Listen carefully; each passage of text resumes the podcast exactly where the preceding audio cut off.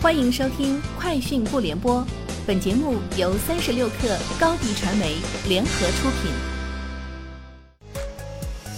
网罗新商业领域全天最热消息，欢迎收听《快讯不联播》。今天是二零二一年十月十二号。欢瑞世纪发布公告称，公司收到股东欢瑞联合的通知，欢瑞联合就诉讼事项与质权人方正证券达成和解。该诉讼事项涉及公司原实控人控制的公司股东欢瑞联合与方正证券的股权质押回购逾期违约纠纷，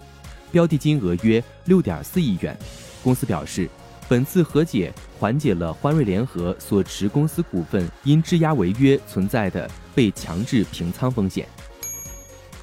媒体援引知情人士的话称，丰田已要求供应商弥补产量损失。以便在十二月至三月底期间额外多生产九点七万辆汽车。丰田公司的一位发言人则表示，目前尚未决定十一月以后的生产计划。近日，快手关联公司北京达佳互联信息技术有限公司申请注册的多个老铁支付商标状态变更为已注册，国际分类包括社会服务、广告销售、教育娱乐、网站服务。而涉及金融物管、通讯服务、科学仪器三类的老铁支付商标状态，则为驳回复审中。五八同城发布了二零二一年三季度人才流动报告，数据显示，长江中游城市群招聘需求环比上升百分之三点五二，上海、北京招聘需求环比小幅增长，分别为百分之四点二五、百分之五点五四。成都招聘与求职需求均居全国第二位。上海企业平均支付月薪最高为一万零五百六十九元，关中平原城市群求职投递环比上升百分之五十三，北京求职活跃度最高。由京东和达达集团联合打造的京东小时购业务正式发布。小时购是京东即时零售业务面向消费者的统一品牌，对应线上下单、门店发货。小时级乃至分钟级送达的零售模式，消费者在京东 App 内选购商品时，当看到商品带有小时购标时，则意味着可以享受到商品小时级甚至是分钟级送达的服务。小时购已成为京东在零售领域的重要布局，目标是渗透百分之五十的京东用户。其本地化的供应链模式将为京东打造第二增长曲线。